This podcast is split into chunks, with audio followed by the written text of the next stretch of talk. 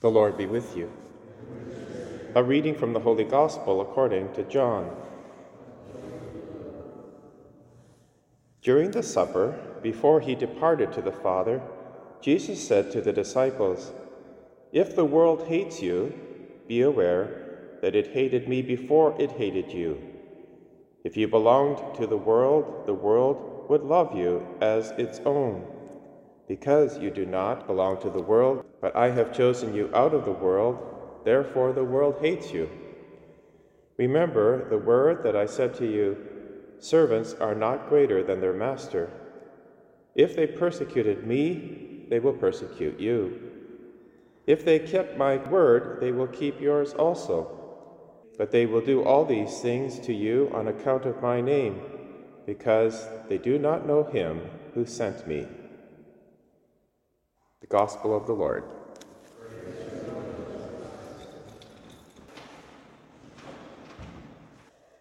Today we are in Acts chapter 16, an important turning point because this is the beginning of Paul's second missionary journey. He leaves Antioch and retraces his steps. He wants to strengthen the churches that he established on his first missionary journey. So, for example, he goes back to Lystra, the very city where the people were so impressed with Barnabas and especially St. Paul that they considered them to be one of the ancient gods until leaders of the Pharisees stirred up the crowd and they stoned St. Paul and dragged him out of the city and left him for dead. Here is Paul going back to Lystra, which shows his zeal, willing to risk his life to strengthen the church he began there. Well, he's rewarded because he meets there a uh, very faithful disciple, as it turns out, in Timothy.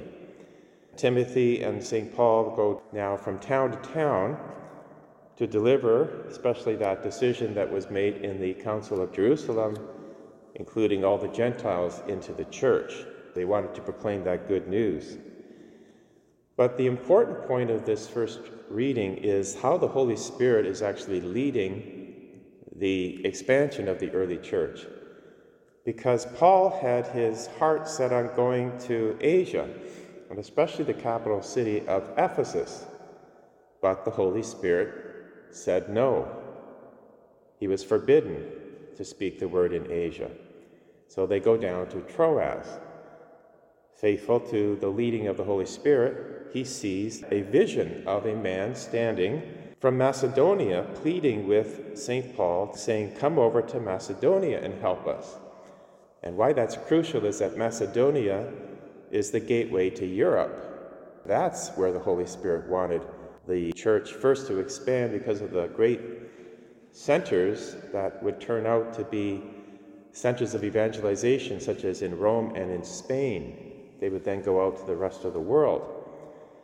So St. Paul is obedient and he's rewarded again because, in fact, Asia then comes to St. Paul in Lydia, a dealer in purple cloth and an influential businesswoman who, after hearing St. Paul preach, has her entire household baptized and invites St. Paul to stay in her home. This reminds us of the important statement in Proverbs chapter 16 A man's mind plans his way, but the Lord directs his steps. So even St. Paul had to adjust his agenda according to the will of the Holy Spirit. St. Paul would go on to write that famous line in Romans chapter 8, verse 28 We know that in all things God works for the good of those who love him and who are called according to his purpose. That would be a central point for St. Paul. Well, now we get to the Gospel, John chapter 15, and here we have Christ saying to the disciples, If the world hates you, be aware that it hated me before you. If you belong to the world, the world would love you as its own, because you do not belong to the world, but I have chosen you out of the world, therefore the world hates you. Servants are not greater than their master. If they persecuted me, they will persecute you.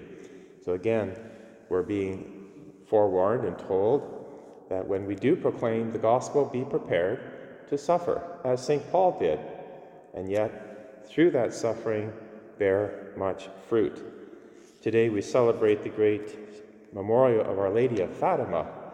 We have all the saints, and especially the Blessed Virgin Mary, praying for us so that we would listen to the Holy Spirit and be fruitful in our ministry. So it's a great lesson for us in today's first reading and the Gospel. Let us ask Our Lady of Fatima and all the saints to pray for us and keep us always listening and obeying the Holy Spirit.